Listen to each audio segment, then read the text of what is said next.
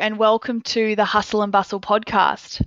My name is Nicole Bennett, and I'm an urban and regional planner, and I'm the host of this podcast. Each episode, I bring you conversations with city shapers and urban thinkers, leaders in the field of urban planning and city building. I'm located here on the beautiful Gold Coast in Australia. We are one of the host cities for the Summer Olympics and Paralympics in 2032. The next 10 years is being described as the golden decade for our city and our region. The conversations on this podcast will help us understand the opportunities and challenges ahead. So please take a minute from your busy hustle and bustle day and let's have a great conversation. And welcome to episode 8 of the Hustle and Bustle podcast. Today I have the pleasure of interviewing Greg Tupakoff. Greg is a highly regarded development professional and he's the general manager of Alder Developments. Greg is a urban and regional planner at heart with a wide array of major development project experience, taking projects from that initial concept through planning, execution, and onto sales and marketing. Greg's credentials allowed him to take Australia's largest master plan city, Flagstone, to the market in 2016. Greg is a passionate industry participant and development spokesperson. And whilst being developer side for the majority of his career, is someone who I've found to be very considered and balanced in his views of development, planning, and generally working to get together collaboratively for the betterment of our city and our region. Welcome to the podcast, Greg. How are you today? I'm good, Nicole. I'm very good. Thanks for that intro. That's all right. I'm glad to hear you're good, and I'm glad to hear that you're uh, you're won her uh, grand final in netball this morning, which is excellent. Yes, she is uh, a very happy ten uh, grade ten uh, student right now, um, and we'll be celebrating, I'm sure, with uh, chips and chocolate and soft drink. Just what you need. Yeah. now, I approached you to be on the podcast today as I really wanted to hear from someone who gets what it's like being a developer, a property developer. Um, I think, you know, my previous guests on the podcast have been planners who are either in government or consultancy or academia. Um, and but you're in the leadership team of one of the city and region's kind of major developers. So I'm really just wanting to get that different perspective today and sort of unpack that a bit. What do you think? Yeah, sure. Happy to um, talk through um, this side of the fence, so they call it. But I don't think there's any sides of the fence. Actually, we're all in it together. That's really interesting. Yeah, and I agree. I I um I hate it when we talk about what side of the fence we're on because it sounds like there's a divide. But I think um I hope today's conversation will show how we all need to work together to get the best outcome for everyone, our cities, our communities, and and everyone who's involved in development and planning. Um, so maybe I could kick off by asking you, what's the role of developers in shaping our cities and our regions? Yeah, that's a interesting question because um, quite often it's just the short answer. You know, delivery. Um, you know, make a lot of money, um, put the product on the ground. But when you really think about it, the developer's role is to take the planning scheme, town plan, uh, neighbourhood plan, interpret what's in there, which is generally pretty clear. We want residential here in this city, or we want industrial there. Um, we want you know growth centres, TODs, all of these acronyms and terminology that we we come up with in our planning schemes. And the developer's role is to then put that on the ground into a product or a um, you know a use that someone can um, use. And it's interesting because a lot of our schemes are just a residential zone. And whilst we might break it down into you know, low density residential, medium density residential, emerging communities residential. The developer has to then go out and say, well, you know, a house is not a house is not a house. What sort of a house are people going to want to live in? Is it an apartment, a townhouse, a detached house? Um, do they want to live on shop top housing? So that's where their job is to then research and talk to the market, identify what people want, what they're prepared to pay, um, how soon they want it, how long they're going to live there for, and then they interpret that in within the rules of the planning scheme. So, um, you know, it's hand in glove. The glove being the planning scheme, and the developer, uh, you know, putting the hand in it and manipulating and forming that outcome. So, whilst it has always been a dark side, light side, or a, this side of the fence or that side of the fence, a lot of the developers, I'd say more than 95% of development that occurs is doing exactly what the planning scheme wanted. And, and even that 5% is still doing what the planning scheme wanted. It might just be pushing the boundaries or a little bit ahead of where the planning scheme thought it might be. Yeah. Well, that's, yeah. And I, and I guess, you know, we can't have, well, I don't know whether we can have development without developers, you know, and we talk about that, you know, development is kind of the lifeblood of a lot of, you know, um, growth and change and, and kind of excitement in our cities. And, you know, it's it's I find it really upsetting sometimes how demonized kind of developers can can be by the communities that kind of live and and and you know work within these areas that you know wouldn't be there unless there there was originally a developer who came along and, and built the houses and the you know the jobs that they're in so I, I just why do you think developers are demonized by some governments and some communities? Yeah, that, that demonized question is one probably that stems, in my view, from um, the Australian society is a both a capitalist socialist society. That's how I think it's described on Wikipedia or any number of other um, descriptions about our society. And capitalism, by its nature, is you know profit driven, um, business growth, uh, success, not failure, not you know just giving things away for nothing. And socialism is fairness and equality, and you know not not too many uh, hierarchies and the like um, and so when you mash those two together in our society, they're they're almost like like polar opposites, but they're not. Um, and you'd have to sort of read up a little bit more on capitalism and socialism to understand it quite deeply. But what that does is it causes a conflict um, in the planning and development sphere because the socialist side of government um, delivering town plans in very generic zones or saying we'll do industrial over here and we'll do residential over there and we'll have green space in the middle sometimes might not suit the capitalist ideals of the landowner who actually has this really great parcel of land right bang in the middle of somewhere where it should be developed and there should be a lot more outcomes that um, you know take advantage of infrastructure or being near services or schools. And so developers then have to push the boundary and sometimes as i say they're ahead of where you know the the market might be. When I um, was on the Yarrabilba team, um, I remember very early on in 2003 when I joined that team um, that it was never going to be developed. It had a rural residential approval issued by then Beaudesert Council. Um, and it was sort of brought forward as well, rather than do rural residential, we should do this site. At that stage in 2003, environmental issues were coming to the fore and um, land shortages were coming to the fore and where are jobs going to be is coming to the fore. And so there was all of these different uh, angles that were clashing. Ultimately, when you see Yarrabilba now, you think, well, we've got spectacular growth because there's you know growth at Yarrabilba, Flagstone, Ripley Valley. Where was it going to go otherwise? Mm. Um, and it's good that it was planned and controlled into certain areas, but it could well have just been you know left rampant, and that's where developers get that demonization because they're left to um, you know change a zone or alter the outcomes that the neighbour thought they were going to get by putting in a pack of townhouses or a high rise. And that's where all these terms you know nimbyism come from not in my backyard. And it's the developer interpreting the planning scheme. And if the planning scheme doesn't have enough land zoned then you know we we sort of fall short. I, I get quite angry about places like Brisbane City Council, which I, I, work in, having emerging community zones still, and they've had them for decades. And I really, uh, angry is probably the wrong word, but I get frustrated because I think it's a it's a new world city. They go on about how great this city is. We should know what those areas are going to be. We know they're they're going to be residential or industrial or something else. Why not just accelerate that zone? the actual product that goes onto the ground and where the roads go and the services that that can still be worked out and that is always worked out by the developer but it's almost like this hesitancy to let the community know we're going to do it. I'll just leave it up to the developer to do it, and then they get de- demonized for it. you know, they, they mm. cop the, the bad brunt. When the other thing is, they're the ones that make profits in the good times, and and it's not shared.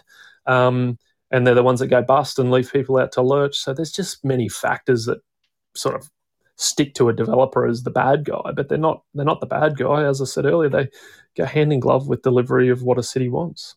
Yeah, absolutely. And and I guess so on that, why do you think it's so important to have a positive development culture in cities? Like why do we need to sort of I guess um, reduce the amount of demonization and reduce the amount of sort of conflict that does occur through that development process to bring everyone closer together and remove the fence from between kind of governments and communities and, and developers? Yeah, well, the, I guess the real question is what if you encouraged a bad culture? Where would your city go? What would it look like? Um, it wouldn't be a, a, very attractive city. It'd, it'd, be failing economically. It'd be a challenge. There'd be, you know, polar um, parts of the society wanting one thing um, and other parts wanting other things. And I think if you don't have a positive planning culture and development culture and construction culture, you're always going to be at loggerheads, and, and that's stressful on people. You know, right down to the personal level. Planners get really stressed. I remember in 2003 to 2006, planners were under immense pressure because we, you know, the market was just surging pre GFC, and there was just this demand for all sorts of, um, you know, approvals and um, you know, I'm falling behind. I need that plan sealing this week, and our processes back then were somewhat um, archaic still, and and bogged down in in not a sort of a positive culture of delivery and the developer as a customer of council, not just uh, you know the opposite side of the fence. And so that that culture is really in sort of certainly in Queensland, but I think around uh, Australia has been taken up as a culture of if we're not positive about it, no matter which side of the fence we might think we sit on um, we're going to be negative about it, and that negativity is a real um, drain personally, but then also economically and for the city, it's a it's a real drain. So, I think you know overall we've got to um, focus on the outcomes and like i said 95% of the time we're getting the outcomes and that 5% where there's conflict that's probably not a bad thing um, and i say that seriously in that perhaps government can't see the wood for the trees. They don't know they should be zoning something for uh, a higher and better use rather than preserving it as clapped out, you know, bushland country. Or mm. they've, you know, left these farms that are rural farms and the people that live there are, you know, really anti-development because that's where I've lived all my life. But, you know, we're, we're a big city and we've got to share the pressures of growth and that might mean that these, you know, farmland areas have to move out. And that's what's happening around places like Forest Lake, which finished up in you know 2006 2007 and Doolandella and Ellen Grove continue to be sort of farmland areas you know rural residential type areas which really uh, the urban footprints move well beyond them. So you know that that encouragement by council to deliver those and developers are in there converting those. And back when they started they were you know it was oh, these terrible developers but uh, luckily council was on their side because again, where where are people going to go? We've got spectacular growth in Australia, right or mm. wrong, the growth's there. You've got to put people somewhere. You can't just ignore it. And so that's what we, that's what happens. Again, high rise. That's another classic example when we came up with the TOD uh, concept, transit oriented development it was to really say, look, we need to do high rise, but we'll do it in the best possible location. We'll do it around transit. So the community saw the trade off there. It wasn't just high rise rampant. Developers could buy any parcel of land they wanted, and up goes a block of units next to a whole heap of single level dwellings. It was key targeted areas, really good, smart planning mm. and development rolled out in a fashion that the community was relatively happy with. Okay, there were some people in TODs that might not have been happy again, when you've got those growing pains, you've got to go through that pain and maybe identify where the opportunity is and where you're going wrong or where something might be better. And I, I don't begrudge that sort of 5%, um, you know, that people get upset about because that actually keeps us sharp and reminds us um, where we overstep the mark, pull back. Where we have overstepped the mark, it was a good thing. Right, let's rewrite our planning schemes and actually, you know, deliver positive outcomes. And so, do you think that in those 95% of the times when developers do meet the planning scheme and do kind of advance what I guess was, you know, planned by the council and the government, state government in consultation with the community. Do you think the community are on board always with those 95%? Or, or do you think there's still, even though it's in the planning scheme, um, the community maybe don't fully understand what the planning scheme does allow? Yeah, I, that's that's probably bang on the latter part. That I think cities are big now. planning schemes used to be written by the community and planners, and sort of everyone knew everyone, or you were five steps removed from knowing someone, and you were able to have your say either through people or directly.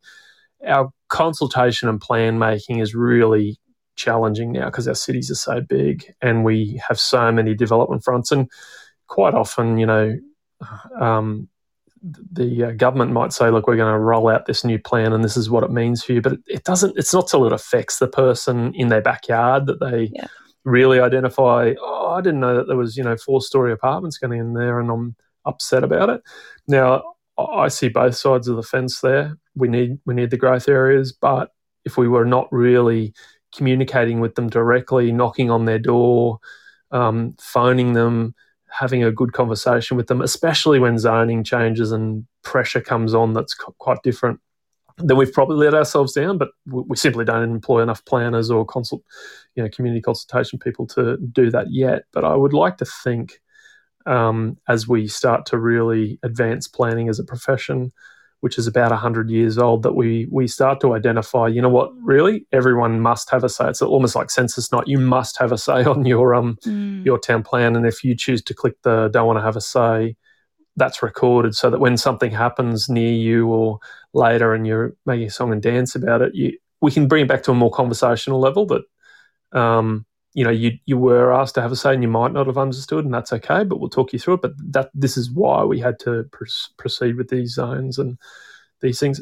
And look i think the other thing is um, people just don't have a lot of time for property development or planning. It's you know doesn't float their boat so they don't really pay attention to it. And again it's not until something happens that um, they they feel affected and aggrieved by it and they've got to run off and you know uh, talk to people about it and that's where a developer cops the brunt of the sort of um, you know demonisation. Um, but I think also governments nowadays, everyone does realise that governments nowadays have a responsibility there. And and this it's interesting at the moment. We've got this real socialist environmental tussle trying to protect and preserve species that are on endangered lists or going onto endangered lists. Yet we've had a culture of um, developing and buying land and developing and we're in this real tussle now between what are the areas worth preserving versus what are the um, areas that are not worth preserving. But hang on, I've got to be fair to everyone, and 10% of your site's got to be given up in green space. So we end up with all these pockets of green space. So we end up with all these bioretention basins everywhere mm. when we, we really need to regionalise and capture those differently. So it, development's going through that interesting phase at the moment about how it deals with that. And, you know, you've got 40 rural residential lots and there's a big green space that's got to go through the middle of them because it's a creek or, or whatever, those, you know, 10 properties that are affected by that get sold to no one and the others get a mozza from the developers. Um, again, the government's trying to get its head around that and identify how everyone can get a fair share from a socialist mm. point of view, but also a capitalist point of view, maximize the return for everyone. Um, so it's, yeah, it's challenging at the moment. Yeah, it's and I mean I've been on that plan making side, you know, um, for a number of years previous to this role, and that picking a winner or a loser, you know, where that infrastructure needs to go, and kind of you know what it where it makes sense from the infrastructure provider's perspective versus where it makes sense from kind of a, a town planner's perspective versus a, an owner's perspective is, is quite divergent. And i think um, having a really clear decision making framework around some of that stuff will only help us now and into the future, kind of explaining why we made those decisions and, and how that kind of community needs to grow around those decisions. Yeah, 100%. And, you know, m- most of the times we actually get it right, but no one says anything when you got it right. But yeah. Uh, I remember Guy Gibson telling me, sure as hell, they'll tell you when you got it wrong. and don't they ever? Yeah. Um, Look, I, I kind of want to uh, pick up another one of your, I know it's one of your passions, um, and it's about industrial development. I think I've had a few conversations on the podcast about housing and how we need to provide housing for communities. Um, but what I haven't really spoken much about is industrial development. It's kind of that smelly, no one really wants to think about it because it's not really the sexy um, kind of land use, you know. Yeah. Um, but I know it's a passion of yours, and I, I'm keen to understand you know, why is industrial development important for our city and our region? Yeah, I, I really um, sort of came into a bit of experience with industrial when we were delivering the back end of Forest Lake. There was a BSIP six um, was the sort of last stage of industrial, um, and then more recently I've delivered uh, some industrial lots in uh, Yatala, and it was a three year process. So we were in touch with the market and understanding where people were and what they wanted and who the buyers were for three years and a bit. Um, we even sort of touch onto people after they've bought to make sure they're happy and things are being delivered. And um, one of the real challenges was uh, an asphalt plant was going into a zone. It was zoned high impact, and um, they really wanted a massive amount of certainty that if they bought these lots, they were going to get an approval. And we just can't guarantee approvals. But it made me think there's people that buy lots, say in Surfers Paradise, Broadbeach, even Palm Beach, knowing that they're going to get an approval for medium density or high rise apartments, they know what they can get. And I thought to myself, you know, it's a real shame that there's so certain around a resi and where we know what we're doing for residential and to, even to an extent some of the commercial, but industrial, where it is a business decision, it's not an emotional decision for the purchaser like residential, it's a business decision. Businesses aren't buying because they're they're hamstrung by well, will I be able to use um, you know operate my business there?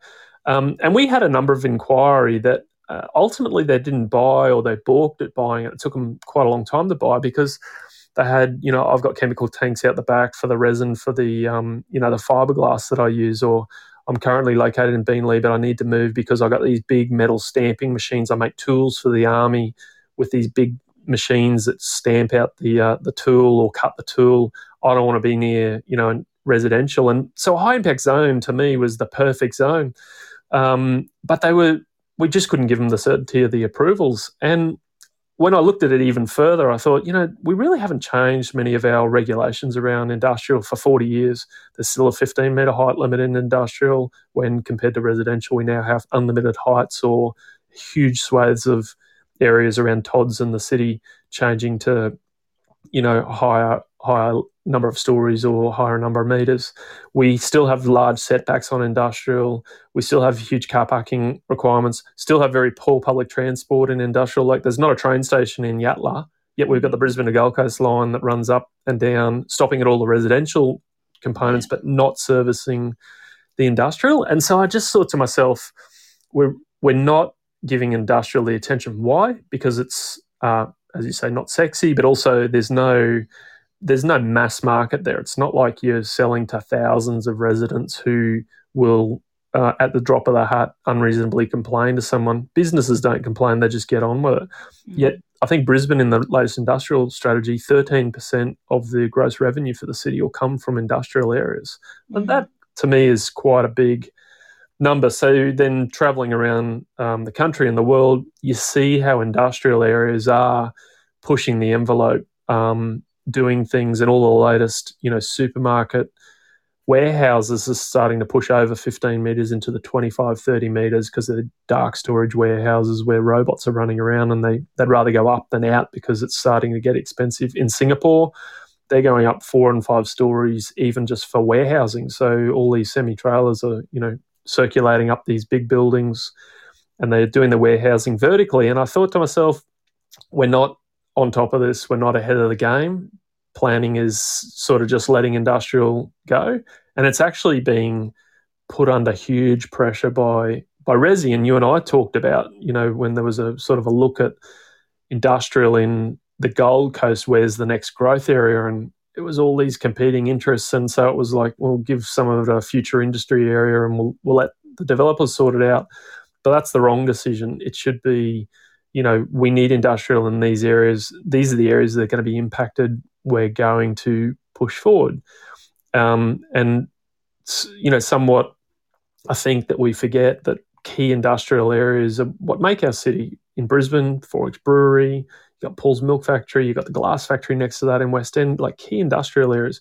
I can tell you, concrete batching plants, you need them everywhere because, uh, yes, you need concrete when you're building new things, but as cities evolve and go through change, they need to keep using concrete to, you know, even just repour footpaths. But there's all sorts of reconstruction and upgrading, and and you need these things. But people look at them as a you know, outdoor activity, noisy, dusty.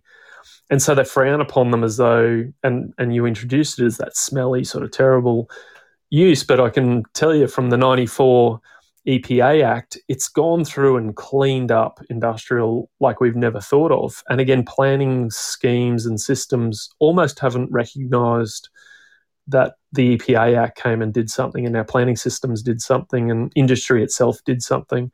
And we've got a really, you know, great industrial look and vibe. I'd say no different to how you've got a mega amount of high rises along the Surfers Paradise beach, ruining this perfect, pristine piece of beach with high rises. But that's for a purpose, tourism purpose.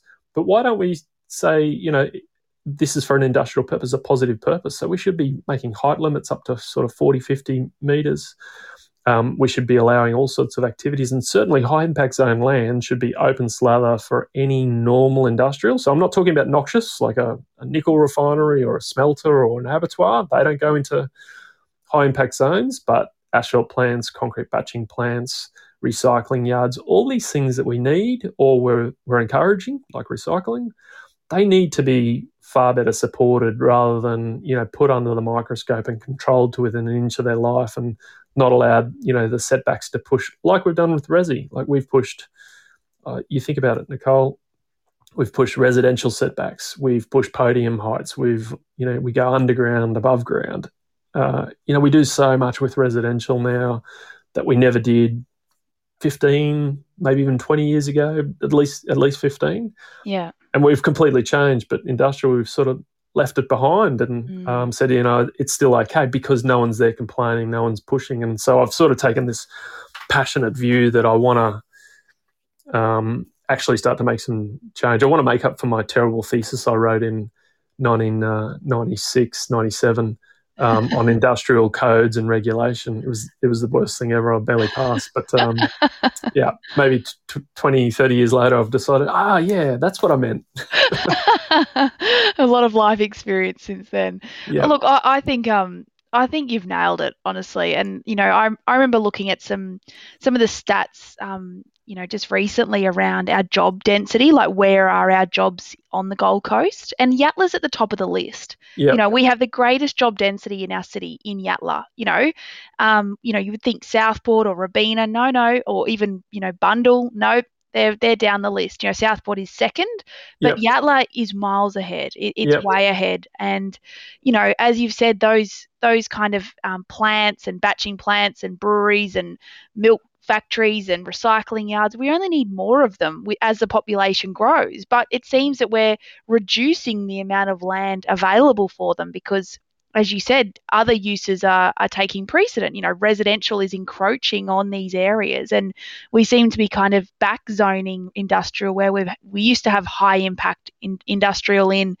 you know, many areas of, of the Gold Coast, and and now you know a lot of those have a medium impact, which you know, might not sound like a big deal, but you know, you and I both know that the definitions and and what you can and can't do on those, you know, areas between medium and high is quite significant. Yeah, um, and, and the pressure's coming more because Logan Council um, decided they weren't going to have any high impact. They saw it as too much of a risk, and and maybe it's in the definition. Maybe the state government should say we shouldn't call these things high impact industrial because it's seeming like it's bad. But Logan said no high impact. So it's only got medium and low. So where's the high impact go? They can only go to Yatala, Eagle Farm, and out west to Ipswich. And Ipswich is a smaller city with, you know, confined sort of transport routes. Yatala is right on the M1, not far from the Logan motorway, huge populations it taps into. And it doesn't. Ha- it's running out of high impact land, and it's constrained. What high impact land is there is sometimes constrained by the creek lines or the preservation for wildlife. And so, yeah, it's it. In my view, w- we are in a serious position of concern. I know council recently at, on the Gold Coast wrote uh, things saying, "Oh, well, most of the high impact land was actually sold to low impact uses." But I think perversely, and they really should go and talk to industry in a far more detail the outcome there is because it's very easy for a high, uh, medium impact use to say, well, should I buy in medium? You know what? If I buy in high impact, I definitely can do it. And yeah. so that's what was happening. They were buying in high impact because either A, it was the only land available, or B, they were dead certain of a approval. And that left a lot of the high impact guys still you know, thinking should buy or not buy, and by that time it was sold out. But in our, um, you know, development that we did, we sold to a concrete batching plant, we sold um, to an asphalt plant, we sold to a boat manufacturer, high high use of chemicals, we sold to a precast yard to do precast concrete panels and like the high impact zone because of the noise of dropping panels or you know banging machine um, formwork and whatnot. So more than half of our our sort of subdivision was sold to high impact. The rest was sold to transport and other sorts of uses, but they were largely around. There was no other land around, and this was uh, coming into the sort of pre-COVID, post-COVID boom. For some reason, it all boomed, and um, they had nothing else to buy, so they, they bought in there. But I think that sends a strong signal that we actually got high impact users in the high impact land, and if you talk to them, they had a devil of a time yeah. and they really procrastinate about doing it or not because of that certainty around approvals. So, and that's the interesting bit is that um, that you know residential builders are developers and they've got that risk appetite. You know, so the people that deliver that residential development, you know, have yep. that risk appetite, but the people that um, seek the approvals for the industrial land uses are often the business owners. These people yep. that will only do this once in their lifetime, or if, if they're lucky, you know, yep. they, they try and kind of find that, and they don't know the planning system. They don't know where they can push the boundaries. They don't know kind of the political web that they're about to go in. And so they need that certainty because this is not their bread and butter. This is not what they're kind of um, good at, if you know what I mean. You Absolutely. Know, yeah and and that's that is you bang on and they do not go into a decision to buy anything whether it's a new piece of machinery hire a whole heap of people or a block of land without certainty that it's actually going to do what they need it to do. And i think we need to really look at our industrial and we really need to say if the Paul's milk factory or the glass factory or XXXX Brewery decide to move from where they were because we've got this pressure to grow the CBD and they were moved out. They can't go to Logan. They could go to Ipswich. There's not really enough land in Yatala, but they could go there. We're really squeezed ourselves for where those uses could go. What could happen is those uses could just say, "I'll leave SEQ altogether. I won't. I won't be here. I'll, I'll relocate somewhere else. I'll decentral. I'll go to China." And that is the worst thing we could possibly do. So I think actually mm. Australia wide, certainly Queensland wide, we have this view that industrial should be far more controlled and we should actually be opening up more industrial land and realizing that we need it desperately and that we shouldn't put it like I think we have almost put a stranglehold ourselves, the planning industry, on manufacturing. We're making it really hard for people to buy, get certainty of an approval, and run a manufacturing operation. And I think that is pretty shameful. We really need to say what sort of manufacturing uses can we get in here? Do we want the milk factory in our area? Certainly we do. Like I know Logan would love to have it there. I've, I've asked the guys, but at the end of the day, it's a high impact use. No matter how clean or high tech it is, it's a high yeah. impact use, and you can't have your cake and eat it too. So yeah. they need to adjust. Um, everyone needs to adjust. I think. Yeah, and I totally agree. And I think it requires everyone coming together to, to solve that one because I think there's a bit in it for the state. You know, they need to look at some of their standard definitions and standard zonings and, and land use, and then councils in actually looking for the land and, and trying to work out how to deliver the infrastructure um, to some of that new high impact industrial land. But yeah, no, look, and get on so the positive Greg. front and not the demonization front of industrial pretty much.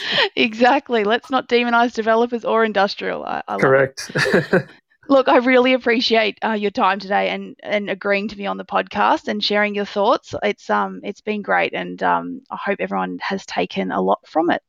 Absolute pleasure. Thanks nicole. Cheers. And thank you for tuning in to the Hustle and Bustle podcast this week. I appreciate your support and I would appreciate if you could continue to share the podcast with friends and colleagues so that more people can find out about these conversations, and I'll keep making them. Um, you can also follow along on Instagram, hustle underscore bustle underscore podcast, for guest announcements and to provide feedback on any of the episodes. So that's all from today. Thanks again for listening. I'll catch you next time. Bye for now.